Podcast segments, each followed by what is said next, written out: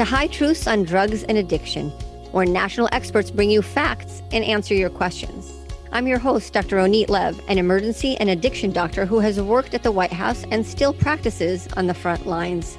Right here on High Truths, you will learn from experts, hear stories from the emergency department, and listen to people who have struggled from addiction. Each episode, we will answer questions from you, our listeners. To learn more about the show, submit a question, access educational material, or even take a quiz, you can visit us on hightruths.com. Hey there. At the beginning of each show, I caution you on the harms of fentanyl, and I offer anyone a free prescription for naloxone. Free naloxone prescription. It's what I can offer, but it's simply not enough. The status quo of solutions has failed. The death count is rising to ridiculous numbers. The CDC estimates 87,200 people died in the United States between September 2019 and September 2020. The deaths in San Diego, where I lived, have tripled. That's just crazy. Today's episode is sponsored by Families Against Fentanyl. FAF is an organization set on breaking the status quo of failed solutions and to get to the core of the supply chain of deadly fentanyl. What is fentanyl? It is a synthetic opioid. Synthetic means it is made in a lab rather than originating in an agricultural field like the poppy plant for heroin. Let me clarify some definitions between the word opioid with the O and opiate with an A. Opiates, with the A, are drugs made of poppy plant, like heroin or morphine. Opioids, with an O, includes the entire family of both natural extracted opiates and the synthetic opioids made in a lab. Fentanyl is 100 times stronger than morphine. Carfentanil, an analog of fentanyl, is 10,000 times stronger than morphine. As a synthetic opioid, fentanyl does not show up on routine urine drug screens. This is a terrible problem and a huge gap that the healthcare community must close. The gold standard is that a fentanyl test should be universal and automatic in all hospital settings. If a doctor or nurse care about meth, PCP, cocaine, THC, or opioids, they must care about fentanyl. Fentanyl has been found in all aspects of illicit drug supply. Fentanyl testing is available today to all hospitals across the country, and we created a fentanyl toolkit to demonstrate to every hospital in America how and why they should be including fentanyl in the urine drug screens. A fentanyl test should be universal in every single drug test and automatic, no added steps or clicks or thinking whether you need the test or not. Unfortunately, the United States does not have an FDA-cleared rapid multi-drug testing strip that includes fentanyl. That type of test is available in Canada, but not in the United States. I contacted several biotech firms that make fentanyl testing kits and talked to the FDA about fixing this gap. The answer I received is that the rapid test strips that are available at clinics are currently only sensitive to 5 nanograms. The FDA requires sensitivity to 1 nanogram. I argue that all the clinics right now have no nanograms, but I lost that argument. It will be another 2 years before the manufacturers can meet the standards required by the FDA. Until that time, small clinics that do not have an expensive chemical analyzer are not able to do rapid, real-time fentanyl testing. In the meantime, the hospital setting must be the safety net for patients exposed to fentanyl. All hospitals in America have chemical analyzers that can add on a fentanyl reagent. Let me illustrate with an example of why fentanyl testing is so important. A young boy came to the emergency department after a presumed fentanyl overdose. He received multiple doses of naloxone, Narcan, but it was given late in his overdose. His routine drug test was negative. It did not include fentanyl. He ended up in a coma in the ICU for several days. While in the ICU, he was placed in what we call a medically induced coma using fentanyl. That is standard practice throughout the world. A few days later, investigators were checking on the boy's status and were asking about fentanyl. I became involved in order to educate the physicians about the availability of the fentanyl test in order to help the families who wanted some answers. By that time, it was too late. the hospital lab threw away urine samples, which is typical after 24 to 72 hours. So the sample when the child was in the emergency department had been tossed, and all subsequent urine samples were positive for fentanyl because it was medically administered. Tragically, the young boy died and the family never received the answers they desperately wanted. My plea is that fentanyl testing must be universal and automatic throughout America. For today's episode, we have a mother who is asking about fentanyl, Laura Fries from Akron, Ohio. Let's hear her question. Hi, I'm Laura Fries and I'm calling from Akron, Ohio. I'm a mom, just worried about how this could affect my kids. So my question is, if fentanyl is so dangerous, what else can law enforcement and the CIA, FBI, DEA really do about the problem? Thank you, Laura, for your question. Yes, indeed, fentanyl is extremely dangerous and is the driver of the record number of overdose deaths in the United States. The fentanyl that people are dying from is not the kind you get during your colonoscopy or from patients in the ICU. It is an imported illicit drug coming from China and Mexico. What can the CIA, FBI, DEA, or law enforcement do? I really don't know. I'm just a doctor working in the front lines of addiction. Sounds like we need a High Truths expert. And so, Laura, the High Truths expert for your question is James Rao. James is the founder of Families Against Fentanyl, FAF, a national nonprofit organization with the mission to have illicit fentanyl declared a weapon of mass destruction. WMD. WMD is something that involves the CIA, FBI, DEA, Department of Homeland Security, and all of law enforcement. Following the death of his son, Tom, from fentanyl poisoning in 2015, Jim started Families Against Fentanyl to compel new, innovative actions by the federal government to combat the rise in illicit fentanyl across the United States and its concerning potential to be used as a chemical weapon. A longtime businessman in plastics industry, Mr. Rao brings his deep understanding of science and chemistry to his work at FAF. A resident of Akron, Ohio, he has been profiled on 60 Minutes and featured in numerous media outlets including The Hill, Real Clear Health, The Cleveland Plain Dealer, and more. James Rao's bio is available on the High Truth show notes as well as a link to familiesagainstfentanyl.org. Jim Rao, welcome to High Truths. Thank you.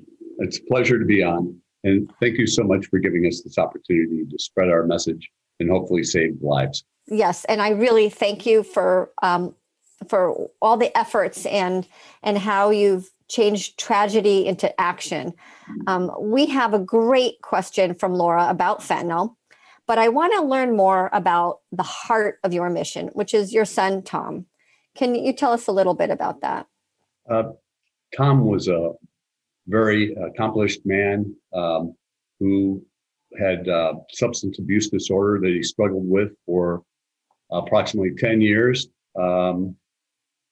He went through various recoveries and had a great life during that time, on and off, suffering, but still living and still participating in life. He was in getting ready to start a new recovery. He stumbled and ordered some what he thought was heroin, and he was given acetyl fentanyl. And this drug had the amount that he took was enough to kill approximately 1,000 men. They were able to preserve the material, trace down the drug dealer who sold it, and that in turn led to a broad understanding of what was happening with the fentanyl market, and it opened the doors to the lies and deceit that's being perpetrated on the American public. The U.S. Department of Justice filed a lawsuit against the Zheng Drug Trafficking Organization and went to China and tried to force that, put on their case against the Zheng Drug Trafficking Organization for the death of my son and for manufacturing what they claimed was 16 metric tons of fentanyl per month, as what they were saying, and sent in, which would be enough fentanyl, frankly, to kill everyone on the planet. They went over there, put on a case against them, and in that case, they included the charges for money laundering that were mirrored to the Chinese laws, so that the Zhengs would not have any escape clause through fentanyl legality in China. So they put on their case, and the Zhengs were set free, and our people from the Justice Department were sent home with nothing. The Zhengs continued to manufacture, and reportedly are manufacturing right now in Mexico. This shows the complicity of the Chinese government in the manufacture and distribution of this material. And, you know, we're trying to implement the WMD designation to put a halt to not only their manufacture and distribution, but worldwide distribution. This material is infiltrating our society through the illegal drug traffic, and it's killing maybe within this last period close to 100,000 people. And the only reason people can't see what's happening is the stigma and the guilt that they feel. Or I just can't understand why this is being permitted to go on. It's heartbreaking. It is heartbreaking. It is heartbreaking, and I'm so sorry for the loss of your son, Tom. You make his memory a blessing, and I promise you that I do what I do as an advocate in the addiction crisis because of people like you and our children like Tom. And it's very interesting that you were able, or law enforcement was able, to take Tom's death and trace it all the way directly to China. And you are suing these drug traffickers on behalf of your son. And is this lawsuit ongoing? Yes, the lawsuit is ongoing for wrongful death. And we've also filed an amendment in Beijing. We intend to prosecute this fully as an example. And if we're able to obtain the WMD designation, we'll be able to penetrate the Foreign Sovereign Immunity Act and hold the complicit governments accountable for the tragedies that they're forcing upon our nation. You know, this is a reverse of the opium war, and this material is being sent over here purposely to disrupt our society with great effect. So it's sowing amazing amounts of grief and tension.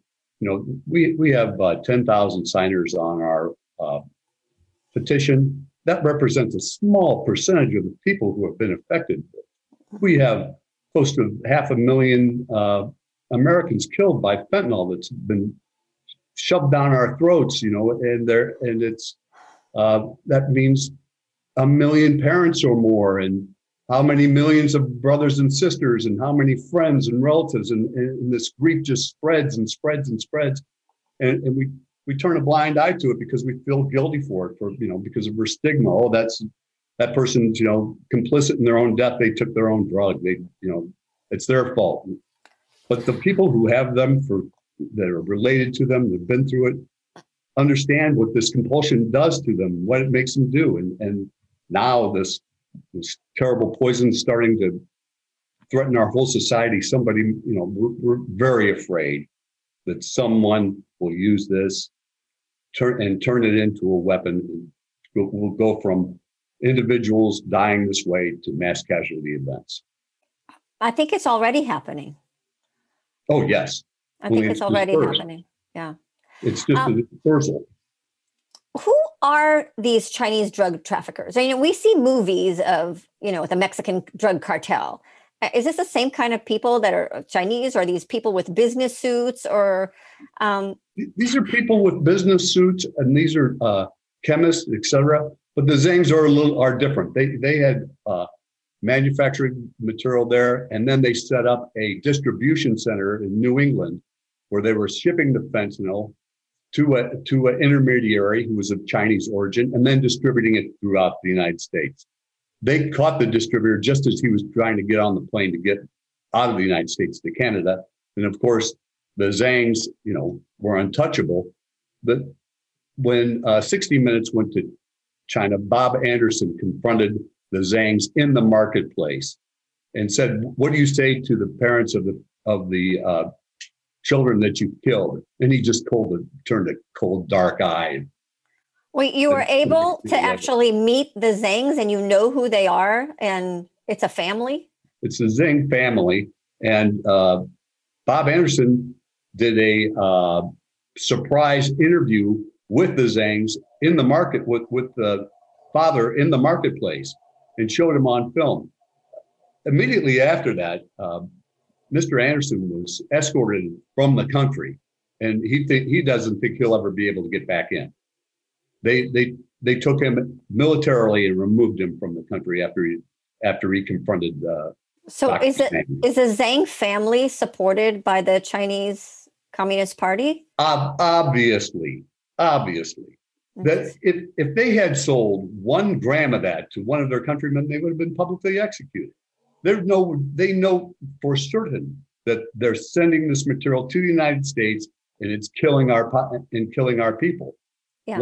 What appears to be is, according to various sources, one of them being Fortress Risk Management in Mexico, is saying that the Zhangs are operating in Mexico along with the CJNG drug cartels, manufacturing fentanyl and shipping it over here. They're bringing the precursors in through the ports, and it's the Mexican Navy has been asked to stand down. The Marines are no longer blocking the material. It's coming straight in, and it's being manufactured in mass quantities. It's horrific. Have you been to China too? I've been to China many times. I started going to China in the mid-'80s. I have had office in Kowloon, operated there for quite a while as global trading. Went from there, operated in the New Territories. That's for your plastics business? For our rubber and plastics businesses, doing trade in the Far East. We're trading in natural rubber, plastics, and all types of different materials. I went into China, interacted with the people, and I can't tell you how wonderful they are. I mean, they're exactly the family that you'd like to have come and visit you. They're all about family, friendship, fun, laughter, honesty, community. I can't say enough about them. Every single house you're welcome in. They're all really interested in meeting you. But every single house also has a shrine to their ancestors, and they venerate their ancestors. But I'll tell you, the people who are perpetrating this, their ancestors, their descendants will be embarrassed by the mention of their names, and there'll be no honor for them from their families for what they're doing to us. I do think that people who knowingly sell fentanyl, especially to unknowing customers, are evil and murderers. And I'm wondering if you know if we have a success rate in murder charges for fentanyl dealers. Dealers here in the United States are many times unaware of their own, that they are selling fentanyl. Many times they are addicts themselves. The mid-level dealers, people with compulsion, will sell enough material to be able to support their own habit because they have no other way to live. There's no available long-standing, Suboxone, naloxone treatments. These type of things from hospitals, like the First Step treatment, are offering different types of relief from that. But the mid-level dealers and such are if they take the fentanyl out of the system, it will relieve so much more of the arrests, so much more of the problems. These people won't be facing murder charges, that won't be stacking the prisons full, will take away a huge threat to our national security. And so we can go back to Laura's question. If fentanyl is so dangerous, what can CIA, FBI, DA, law enforcement do about the problem? And can you kind of mention that? You have a very innovative solution. Well, you know, they'll be able to coordinate their efforts. So the FBI, CIA, DEA can feed the information to the U.S. military. Why can't they do that now? The military is not involved in drug interdiction. Mm-hmm. They'll be involved once this material is said to be a clear and present danger. You can call the military to react immediately to any situation that intelligence gives them, and they get the go ahead. We're talking about a major fighting force. What drug company, cartel, or whatever wants to go against the United States military? They wouldn't stand a chance. So I would suspect you would see the fentanyl start to disappear rather quickly when you start calling in the Marines. So when you want fentanyl to be declared a weapon of mass destruction, and for our listeners, what is a weapon of mass destruction? It's either a biological, a chemical, or a nuclear substance that can be a weapon and kill a sufficient number of people to cause harm to humans or to even structures. So we know about nuclear weapons. That's a weapon of mass destruction. We also, the most common one is chlorine gas, and that's been used in Syria as recently as May 2019. So it's, you know, it's hard. I imagine what you're saying, it's hard to send chlorine gas to the United States, or anthrax, or other things that have killed less people, frankly, than fentanyl. The one of the most common is cyanide. There's 1.5 billion pounds of cyanide used in the United States industrially. It's a weapon of mass destruction. It has no market in the illicit drug business. You know, these people are getting paid to distribute this poison, a huge amount of money, billions and billions of dollars, and they're getting paid to kill us. So nobody wants to take cyanide and put it in your pills. You don't have a chance of getting high, but you'll get killed just as dead. And cyanide has been used to kill millions of people in World War II, in the prison camps. It's a terrible, terrible poison, but we use it every day without any problem whatsoever. This material is so easily. You can't transport cyanide. You can't put it in little tiny packages. You can't put it in a sugar package. You know, one little packet of sugar of fentanyl can kill hundreds of people distributed wrong. It's a totally different game changer here with the lethality and the transportation of it. You can't carry chlorine gas around in a little container. You let it out, you can smell it way before it'll ever kill you. This, if it's dispersed in air, through all types of means. I mean, I can think of hundreds of ways to disperse this that would be so simple and so deadly that it's bone chilling.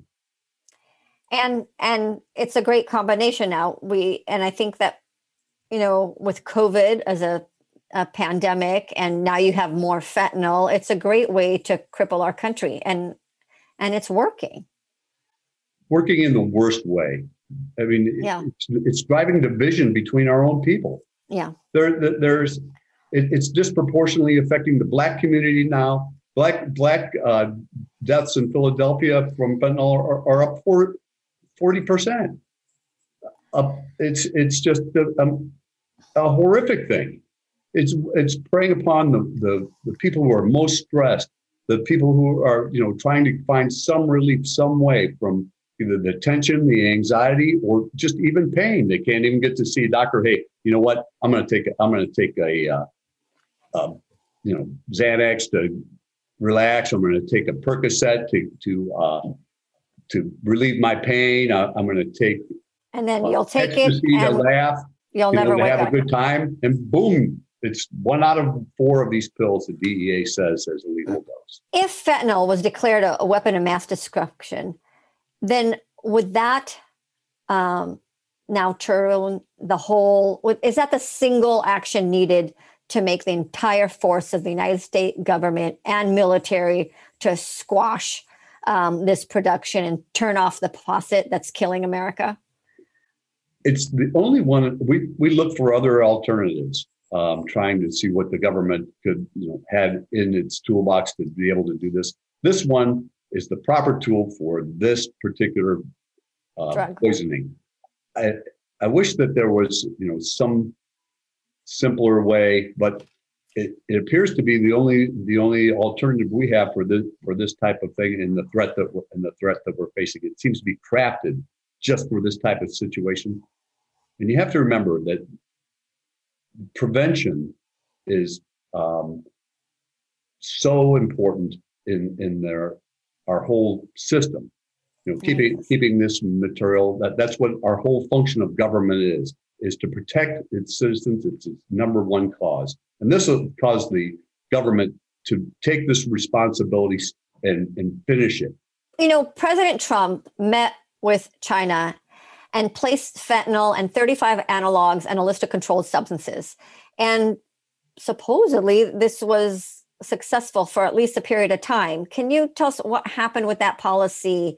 I remember when I was at the White House with ONDCP, I met with the Department of Homeland Security, and they were pushing to have fentanyl declared a weapon of mass destruction. And I'm wondering what happened to that policy? Where's the Biden administration in this subject?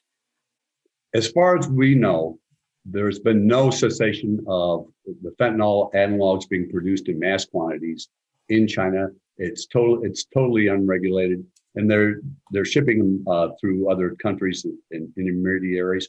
But what we're really finding is they're shipping out the precursors by the millions of pounds of the pairs, and the precursors are so easy to turn into fentanyl. It's like making epoxy. You take resin A, resin B, which are liquid syrupy materials. You combine them together, it hardens, it crystallizes, and bing, you have fentanyl in it. And all of a sudden, the toxicity jumps so super dramatically. And you can cook this stuff in a jungle.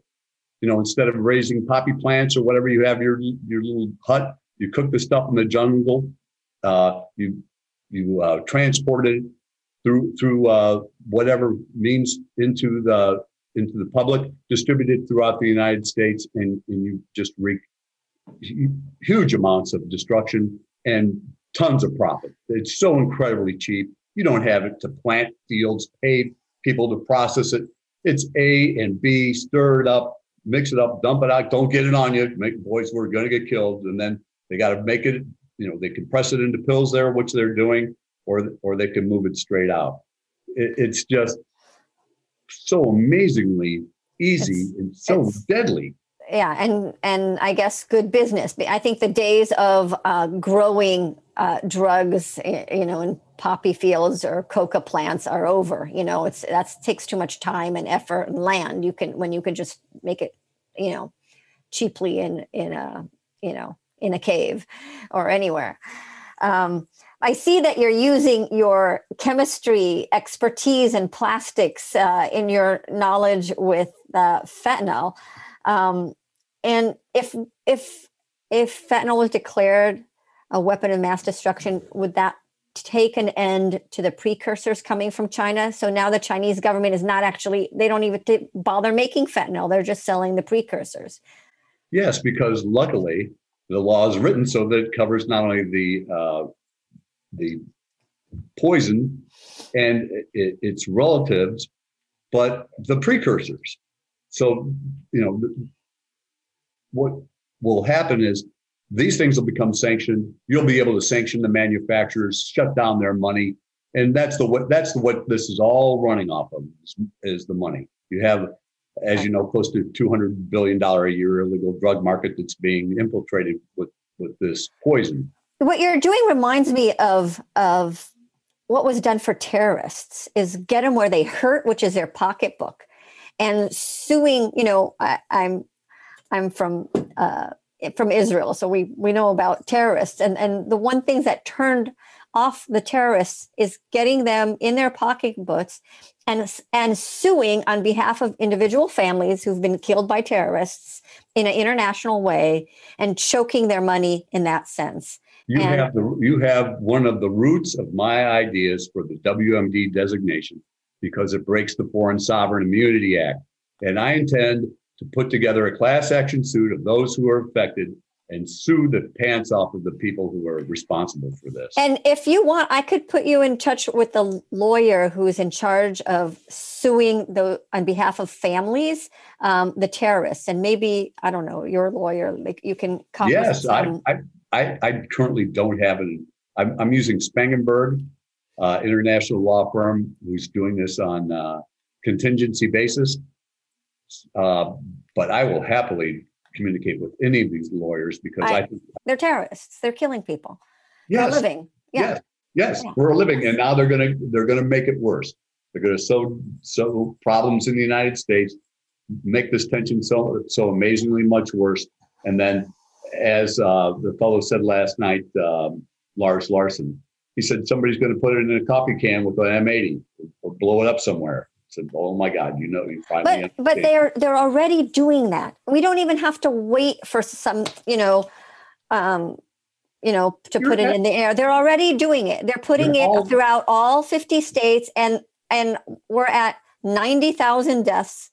You're absolutely right. They're already doing it. It's exactly an attack. You can see right through it. I see right through it. I think this is an attack on our country. It's just the exact way to do it. Just keep it up. Don't change it. Don't make an attack. Don't spill the beans. Right. Run this thing out. These people, it just brings down the United States. It gets us fighting amongst each other. It gets depression sowed, takes the money out. You kill more people than you do in a war. You don't even have to fire a shot or engage. That's right. And they're all of the fighting age. It's killing all of the people who we would send to oppose them anyway. Just kills the jelly out of them. They don't have to do anything. Their long-term plan is to just let this run. Right. That's why it would be upsetting to them if somebody took it and actually used it and we shut it off.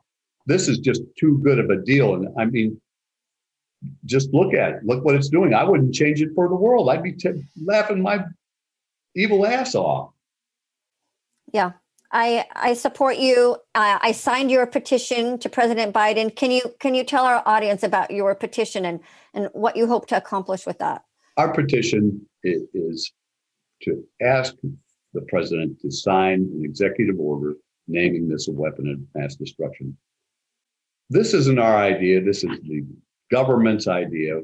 They've been trying to get this done for a while. We're trying to bring public support to finally push this thing through. We know for a fact that the DHS has a classified document showing that this material is an absolute threat to the public, that it's a weapon of mass destruction. That's why they proposed it. We need to cut through this red tape, get this done before this actually happens. Once it starts, we can never put it back away. But we know the value of prevention, especially through like the Nunn-Lugar Act, that has prevented so many more terrorist attacks that could have happened. We can use this type of prevention to give us a safe and beautiful future. And I think it's probably the most important thing if we really wanted to do something about the fentanyl crisis. I mean, I'm working as a physician on the front lines, and I want to do fentanyl testing and education and treatment and prevention on a primary level, as far as not having people use drugs in the first place. For example, I haven't met anybody who overdosed from fentanyl that didn't start with marijuana. But what you're doing is, I call it closing the faucet from the top. Just end it. That way I wouldn't have to do all these other things. Substance abuse has a lot of different manifestations, and we can't have the at-risk population just being taken away from us. They're valuable, they're lovely, they're beautiful, they're creative, they're our families. And we can't just turn our backs upon them. We have to stop this from, and give us a chance to face our drug use and work it out amongst ourselves. And Jim, you mentioned stigma as an issue, both on this podcast and also one of the missions of Families Against Fentanyl. When Tom passed away, did you and your wife, Valerie, feel stigma and shame and not want to talk about it like you're doing now? Throughout all of his addiction, I felt not so much shame about him, but shame about myself. What did you do wrong as a parent to have this happen? Oh my gosh, yes. I never thought, once you see how devastating the compulsions are and you see people struggling with them, you know they're suffering. And you try to take that suffering away from them. And you feel like you could do better, you should be doing better, and you feel like the kid let you down or something else. But really, you're looking at yourself and you're going, what did I do wrong? I just been there. If I could just have done this right or kept him away from this, I'm responsible. Because as a parent, you are responsible. And when they go through a period of addiction and then they die, or even if it's their first time that that they've taken a pill, if it's the first time and you didn't even know that they ever even had a problem, your heart's broken and you look at yourself and go, man, I let them die. And you can't get away from that feeling for the rest of your life. It's just coping with it, and realizing intellectually that it's not there, but your heart's still broken. Yeah. I can't imagine, but I think that what you and your wife, Valerie, have done by speaking out helps a lot of other parents. And also, as a doctor, I'll say that the nicest human beings I've ever met are people who've gone through recovery, who've gone through that pain of addiction, went through the steps and changed who they are. And that process has made them beautiful human beings. I mean, the nicest people I've ever met. Absolutely, totally agree with you. And even while my son was using, or when he wasn't using, he was still one of the most absolutely sweetest, loving, wonderful people that you could ever meet. I understand some things about compulsion, and I've lied to myself in the past. I drank way too much, especially after he died. And then, when I started this Families Against Fentanyl, of course, I couldn't drink anymore and do this because it just. And how are you doing with that? I never missed it. Yeah, it's not talking to you or calling you or like. People will challenge me. Have a drink of a martini, or I'll drink their martini or smell, or have a drink of wine, or do whatever. No, I got hit by lightning and it was over. It's like, I don't know, strange, but yeah. I went through a strange transformation physically too. So, Jim, I absolutely so admire what you're doing. I want to support you in any way I can. And I just want to tell you what small portion I think the medical community can do about the fentanyl problem until we close the faucet from the top like you want to do. I think that we can, number one, do fentanyl testing as universal and automatic, and that's what I'm pushing for. I think it should be national legislation, if not local legislation, or just, frankly, all hospitals in America need to do this today. And I have a toolkit because if hospitals and doctors don't know how to do it, it's easy. I think we need to talk about prevention, and starting at middle school with marijuana or any drugs, because that's where addiction starts. If we, there's a certain percentage of the population who are genetically predisposed to addiction. But if you use before age 25, before your brain is developed, your chances go up 4 to 7 times than if I start at my age. So if we could just protect our young people, have them, drug free, and it is possible till they're 25 years old, then we would have less addiction totally in our country. And I want to offer anyone who's listening to the podcast and anybody, if they want a prescription for naloxone, I offer one free on my website, I mean, frankly, it should just be over the counter. I discussed that when I was at ONDCP, and it should be an over-the-counter medications. There's barriers to that, but if anybody cannot get a prescription from their doctor or pharmacy and they need one, they can come to my website, no question asked. And the other part is, maybe you don't even know that we have an opioid shortage in our country. So we ran out of Dilaudid and morphine. So now our paramedics are using fentanyl for pain in the ambulance. And the reason that's bad is because there are people who are using fentanyl recreationally and maybe even overdose. And if they're in pain, then they're getting fentanyl, and it makes it it makes it impossible to differentiate what you were just given by the paramedics or the hospital and what you were using illicitly, especially if somebody passes away and there's an investigation. So we need alternatives to that. And it just seems like the ultimate conspiracy theory that we ran out of opioids just when fentanyl is coming into our country. And then, what are we going to use as a medical community? We're going to use fentanyl. So what do you think about Suboxone and Tramadol being given, there was a first step program that I participated in Ohio, where an addict could walk into the emergency room, see a nurse or a physician, be given a prescription for Tramadol. Suboxone? Yeah. So let me. Tramadol is an opioid. It's a synthetic opioid, just like fentanyl. So that's used for pain, and it has actually more side effects than oxycodone or Percocet or hydrocodone. So I actually don't recommend that, except for, there's always reasons. It's not a treatment. It's actually one of these drugs where the pharmaceutical companies have tricked the American public to thinking that it's not addicting and not an opioid when it is. Okay.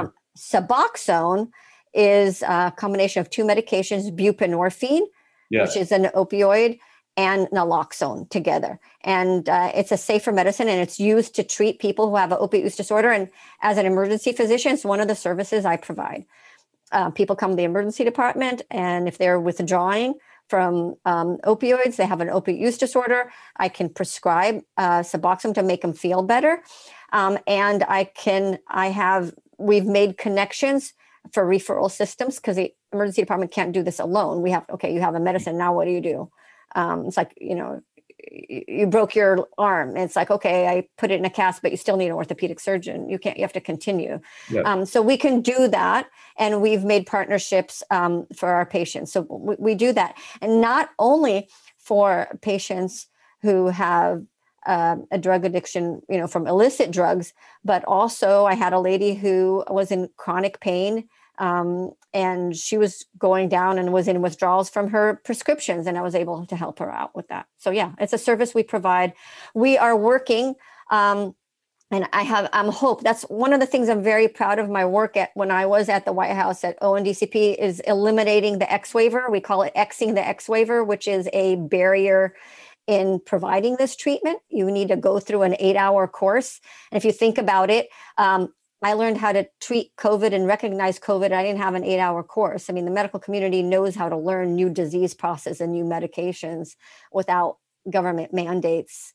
So we're hopeful. The Trump administration, for a short period of time, was able to remove this barrier. There were, technicalities. And we're hoping now that the Biden administration will remove that barrier. And what that will do is to eliminate stigma. I have a course called Eliminating Stigma Through Clinical Understanding. So you can't, if you go to your primary care doctor, he won't say, I don't do diabetes, you're going to have to go to that doctor, or I don't do high blood pressure, you're going to have to go somewhere else. That division caused stigma, right? If you come to your doctor and you have high blood pressure and asthma, and you say, I don't do your drug problem, you have to go to some special other place to do that. But you should be able to come to your doctor and say, my blood pressure is high and I got my asthma and my diabetes needs to be fixed and I have an opiate use disorder. And why can't every primary care doctor in America treat that? It's not complicated. The diabetic medications are way more complicated to use than Suboxone. Family doctor kicked Tom out. So come back when you're clean.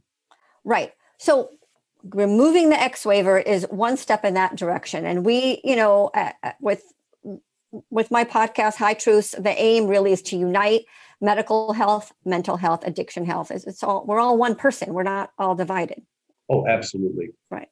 Absolutely. And thank you so much for the work that you're doing. I think that you're absolutely right. If you can get them and start getting them treated, put them out with a counselor, get them connected.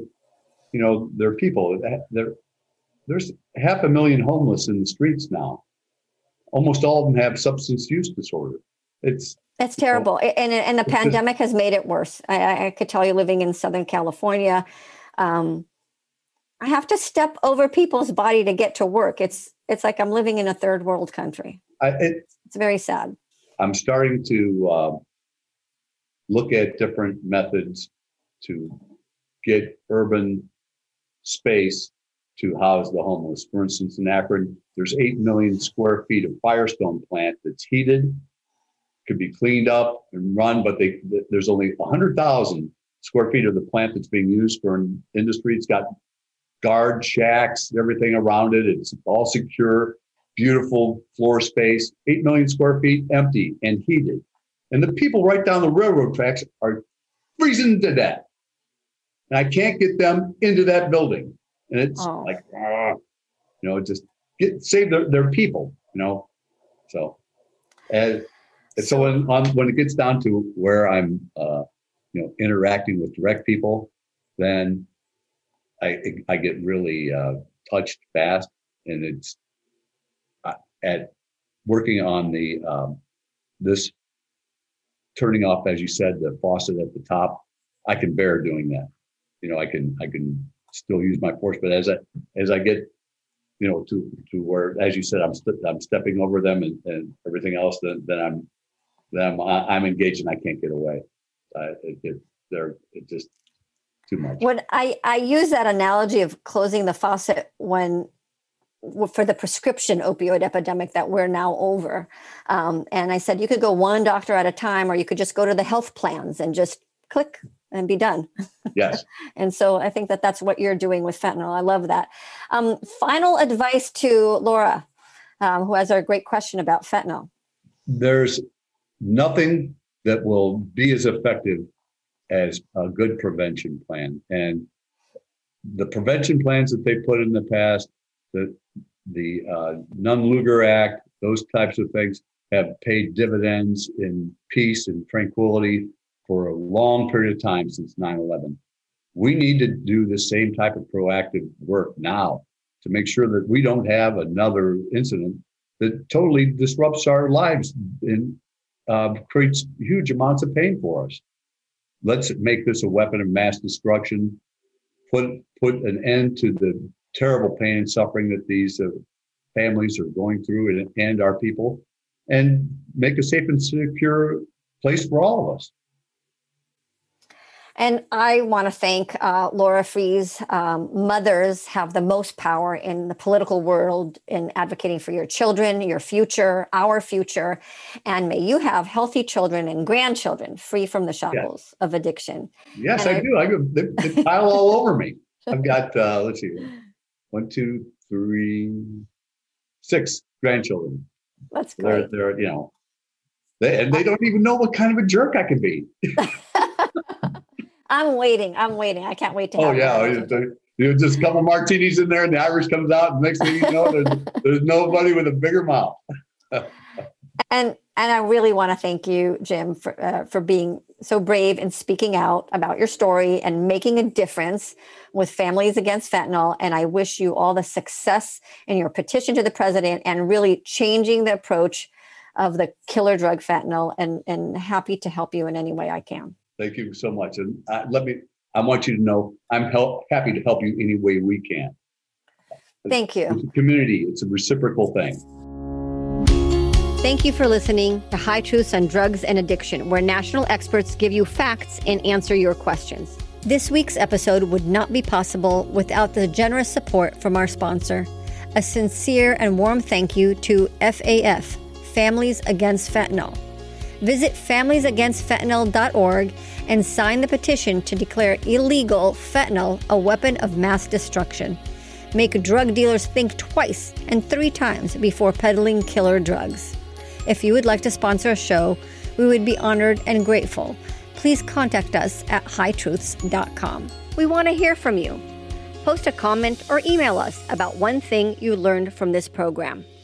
We thank you for listening and hope you will help our rating by giving us a 5-star review. And subscribe so you won't miss any of our information-packed weekly shows. Visit our website, hightruths.com, to submit a question, take a quiz, or download a free prescription for naloxone. Until next week, this is High Truths on Drugs and Addiction. Our producer is Dave Rivas from Davey Boy Productions, and I am your host, Dr. Oneet Lev. We hope we brought your day a little bit more High Truths.